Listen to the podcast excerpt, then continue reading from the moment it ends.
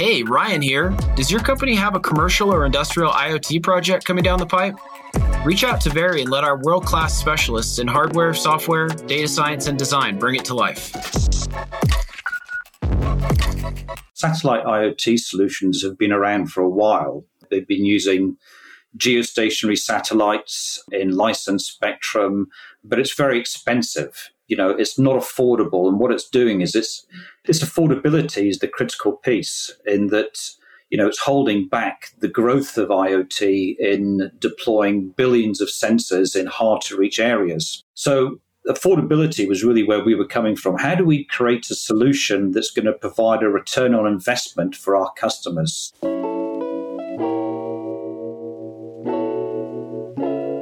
Budget overruns, brick devices, data breaches. Building connected products is hard. Welcome to Over the Air. Sharp, unfiltered conversations with executives about their IoT journeys, the mistakes they made, the lessons they learned, and what they wish they'd known when they started. I'm your host, Ryan Prosser. Welcome back to Over the Air, IoT, connected devices, and the journey. My name is Ryan Prosser, CEO of Very, and today we're joined by Alistair Williamson, CEO at Wyld Networks. We're going to be talking about three things we've covered before, but never at the same time low power sensors, ag tech, and satellite connectivity. Alistair, thanks for being on the show. That's great. Thanks very much for inviting me, Ryan. Looking forward to our little discussion. Yeah, this is going to be great. So, for those that don't know, tell us a little bit about Wyld Networks. Yeah, sure. So, we're a, a virtual uh, satellite IoT operator. We've built an end to end solution to collect data from IoT devices anywhere in the world. We're based in the UK and we listed ourselves on the NASDAQ First North in Stockholm about a year ago. So we're about sort of like four years into our journey as a company. And one of the things about you guys that I found fascinating is the origin story. We have a lot of people on the show that come from traditional backgrounds, I guess I would say, and a few that don't. And you guys are definitely in the don't camp. Talk about the Wyld's, I guess, origin story. I hate to sound too much like a superhero movie here, but you know, you guys are a fusion of two different companies that came together. Can you talk about that a little bit? Yeah, absolutely. It's really interesting. So we formed the company in 2016. We combined two companies together. One company was a software company that was developing a software platform to curate data. Funnily enough, the name of the platform is Fusion. And the other company was a company that was developing IoT communication devices, so more hardware and firmware. And to sort of give you the vision of what we wanted to do, our vision was to develop a solution that would allow people and enterprises to collect data from their IoT devices in hard to reach areas. And when, when I talk about hard to reach areas, Ryan, what I'm talking about is the 85% of the world's surface where there's no wireless connectivity, there's no access to the internet. So that was sort of the premise of the vision of what we wanted to do. And you know, if you look at our background, our background is very much about how we can use technology in various markets like agriculture, the environment, and how we can use technology to collect data that's going to allow our customers to utilize that data to reduce wastage and improve operational efficiencies. So that's really where we got to. And we put our the two companies together looking at creating what we classify as an affordable satellite IoT solution, providing 100% global connectivity anywhere in the world. And that's the premise for the whole development of this organization. A follow up question, a topic that's near and dear to my heart, a term I think that you've developed a fondness for, wrong side of impossible. It's interesting, you guys' wrong side of impossible isn't that you invented peanut butter or jelly or bread, it's that you took all three things and put it together in a way that really makes you guys unique. Can you talk about like taking existing technologies and how you've applied those in a way that makes Wyld unique and different? You're absolutely right. You know, satellite IoT solutions have been around for a while. You know, they've been using geostationary satellites in licensed spectrum, but it's very expensive you know it's not affordable and what it's doing is it's affordability is the critical piece in that you know, it's holding back the growth of IoT in deploying billions of sensors in hard to reach areas. So affordability was really where we were coming from. How do we create a solution that's going to provide a return on investment for our customers? So we leveraged three things, well, two technologies that provide us with three things that we've leveraged low Earth orbiting satellites to start off with. You know, next generation of satellites, they're affordable as compared to geostationary satellites. And we also leveraged a technology called LoRaWAN. Now, the whole concept of LoRaWAN is low power. Now, as you can imagine, we're deploying kits and sensors into areas where there's no mains electricity. So our devices have to go into the field and stay there for two to five years on battery backup and solar.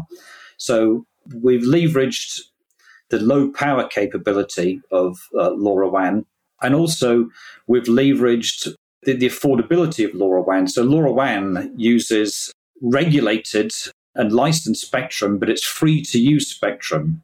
So combining that free to use spectrum is looking is pointing towards the affordability piece of the complete end to end solution. So yeah, we've leveraged LoRaWAN as a technology, low Earth orbiting satellites to create an affordable, low power uh, solution to really allow our customers and the industry in general to really roll out IoT as a mass solution.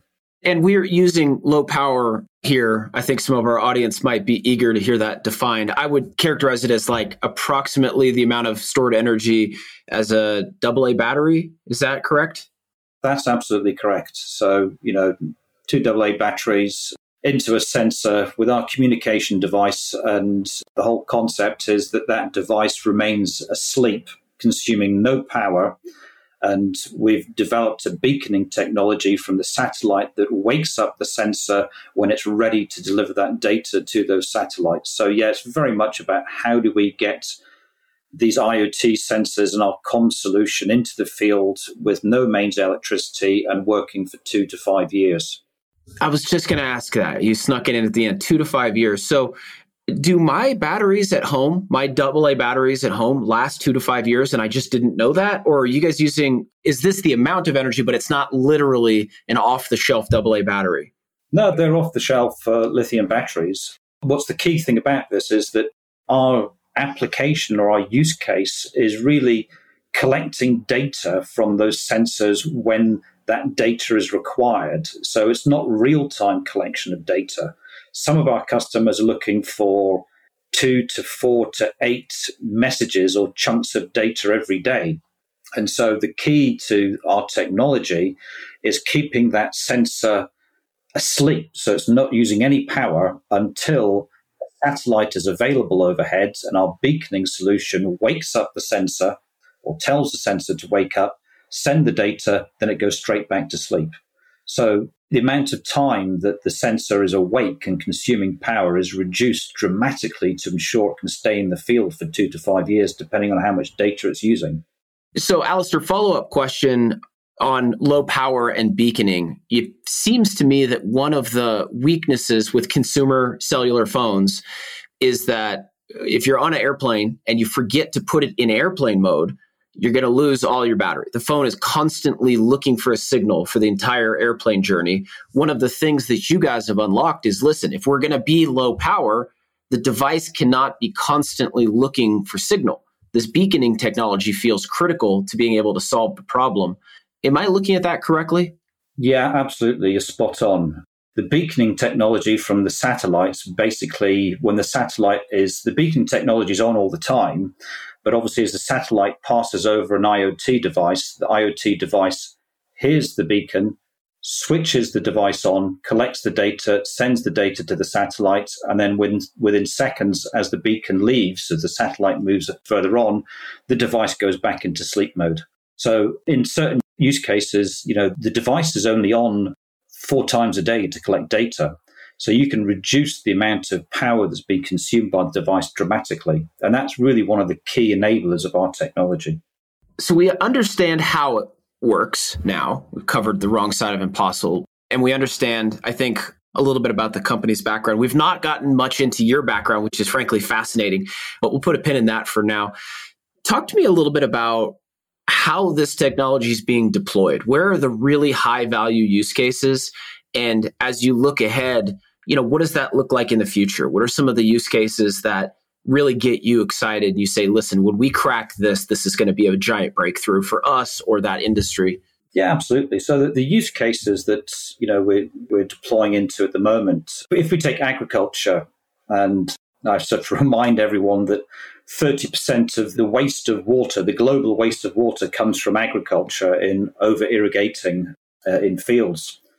So, you know, soil moisture sensors are being deployed in agriculture to basically reduce that waste of water and increase the yield of crop. So, you know, that use case is fairly substantive and soil moisture sensors are being rolled out in ag tech in huge volumes. And it's all about how do we use soil moisture sensors to collect data to give the growers information as to when they need to irrigate and when they don't need to irrigate to actually reduce wastage and improve the yield of crop. So that's one use case in, in agriculture. And, you know, if I can give you another use case, uh, which is outside of agriculture, actually, where we're working with companies like Chevron, where they're looking to, to monitor, they're looking to reduce oil spillage, uh, oil spillage created by corrosion in oil pipes. So sensors are being deployed into oil pipes to collect data as a preventative maintenance exercise to measure the level of corrosion so that uh, field teams can actually fix assets in the field based on the data they're collecting via our solution before it becomes a problem.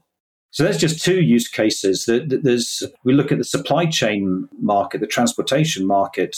We have use cases where we're collecting data's, data from containers, containers full of perishable goods, and we're monitoring the condition of those perishable goods in humidity and temperature, ensuring that those perishable goods actually land in their location in a condition that's actually of use. So we're actually reducing wastage in that space. But I think the use case that I find, the future use case, the one that I really, really want to start to focus more on is in carbon sequestration. So, you know, today we're doing a lot of carbon offsetting and we offset our carbon planting trees and there's various other methods of, of offsetting. But there are people developing sensors to actually measure the amount of carbon that's being offset. And I think this is critical so that we can actually put a value and measure how much carbon is being offset. And I think that's really going to move the market further forward in uh, carbon trading as well, as people want to ensure that they are measuring the amount of carbon they're offsetting rather than just having an objective view of believing that they're offsetting that carbon. So I think that use case is going to be phenomenal. And we know that in agriculture, farmers are reducing, well, they're changing the way they, they're managing their soil and they're tilling rather than plowing. And, you know, sensors are going to be deployed in the ag tech space to measure the amount of carbon that's being retained in the soil and using that as an offset for corporations and the general public to offset their carbon. So I think that's a really exciting area and an area that uh, we will be putting a lot more focus into. It's a fascinating space. I mean, I think the idea of low power connectivity with satellite has giant ramifications in in the space that I would, at least here in the United States, we would call uh, precision agriculture. The idea that you can precisely identify issues or deliver resources, uh, specifically water. You know, so you can you know deliver water. This is happening in California's Central Valley, where they have long since moved from mostly. I, let me rephrase: beginning to at large scale move from sprinklers, which are highly imprecise, and towards drip systems. You know that hit the tree right at the roots. Of course, they have some uh, environmental challenges related to drought but this feels like it underpins this next generation of precision ag. You can begin to roll out precision ag in markets where it was I probably just geographically infeasible. And that as we look at you know feeding this next 2 billion person growth in planet size which is an amazing number to me. I mean just the they're forecasting 2 billion more people on a planet that feels quite crowded already we're going to need to be more precise with the delivery of resources to grow food more effectively. Is that like one of the underpinnings? It, it, seems to be one of the underpinnings of what Wyld is all about, is being a part of that story, enabling that story. Is that correct? That's 100% correct. That's our background. We're looking at how, I take this to a very high level. You talked about the population growing by another 2 billion people by 2050, and we can't even feed ourselves today. We talk about 30% of the global waste of water coming from agriculture. You know, we really are in the space where we want to take technology and implement that technology to allow us to reduce those environmental impacts and also increase the yield of crops to actually address those two problems of wastage and growth in population. So that's really what our vision is, is to take technology to address those two key issues. Obviously being aware of the fact that, you know, only 15% of the world's surface has got access to wireless networks to connect to the internet. Hence, we're using low Earth orbiting satellites. The low power piece comes in because we're deploying in areas where there's no mains electricity. And the affordability piece, Ryan, as I talked about before, is key to making this a mass rollout application. And that's really the driver and the vision for our company. Give us a look ahead. You know, so we're as we sit here today recording this episode right at the end of the first half of 2022 what does the future look like for Wyld? What are you excited about? Where are things headed? What can you tell the audience about what they might see as 22 turns to 23 yeah absolutely. So at this stage uh, of the deployment of our solution we're in the launch stage. So when i talk about launch i'm not talking about launch of the company. I'm talking about launch of the network and the service itself so, you know, there are a couple of satellites up there collecting data, and we're going through pilots at the moment. And I, I talked about a few companies from Chevron, Maersk, Bayer, uh, Crop and Science, you know, very big, large companies that are piloting our, our solution. And when I look to where we're going, we will be launching the full commercial service uh, in the second half of 2022 and then starting to roll out more satellite coverage through 23 and 24. I think also part of our vision is that, yes, we're a satellite LoRaWAN IoT network provider, but we, we also believe that in, in a hybrid model. So when I talk about a hybrid model, you know, our solution, if there's a terrestrial LoRa network available, we'll send data to the terrestrial LoRa network. And if there's no terrestrial LoRa network available, we just go straight to satellites. But what we're looking at is to try and increase the demand for the solution is also to to bring NB-IoT into or terrestrial NB-IoT into our solution so that the, the cellular operators can then also see some benefit as they're rolling out 5G networks where they've got 5G networks and they've got NB-IoT available. That would be the terrestrial carrier for the data, but obviously they're not going to be rolling out NB-IoT in areas where there's no return on investment in respect to customers, but obviously there's assets in the field that need to be connected, and that's where the satellite will piece uh, will come into it. So We've got a roadmap that takes us through various technologies and a roadmap to launch the complete end to end solution in the second half of 2022. But what I'm really interested in is getting people aware of what we're doing and putting together uh, pilots with customers now so they can see the solution working before we actually launch the service in the second half of this year. And as I say, at the moment, we're probably doing uh, pilots with between 20 and 30 companies. And we're just encouraging more companies that have assets in areas where there's no existing terrestrial wireless coverage to come and join the journey with Wyld. You know, one of the things that strikes me about Wyld is you guys sit kind of between the satellite and the sensor manufacturer. So I imagine you guys have partners with various companies that make moisture probes and temp sensors and all variety of different things because you're you're enabling that connectivity. Well, this is one of my favorite questions to ask on the air. Who are some folks out there in IoT land that you're watching that you think not enough people are talking about?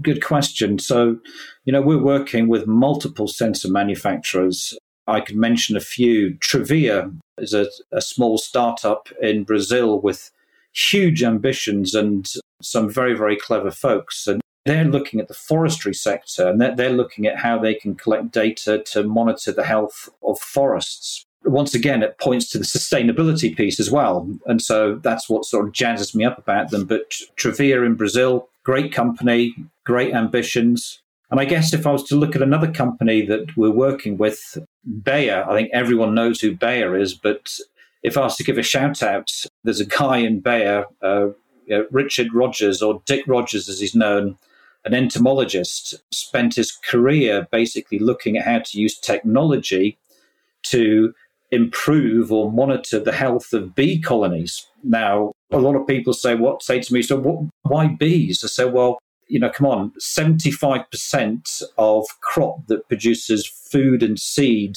that basically the population eats is pollinated by bees."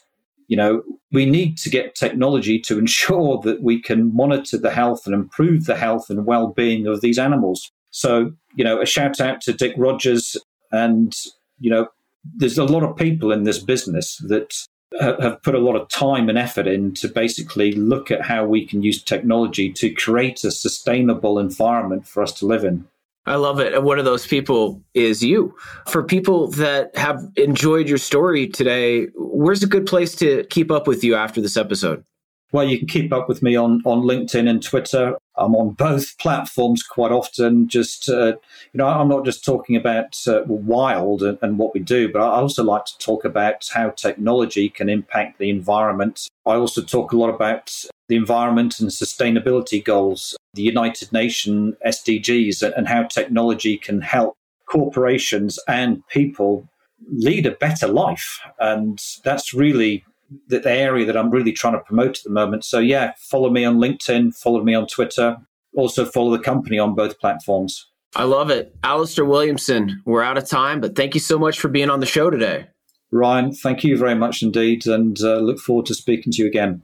And thank you out there in TV land for listening. Join us next time as we meet another IoT executive and talk about what went wrong on a journey that went right.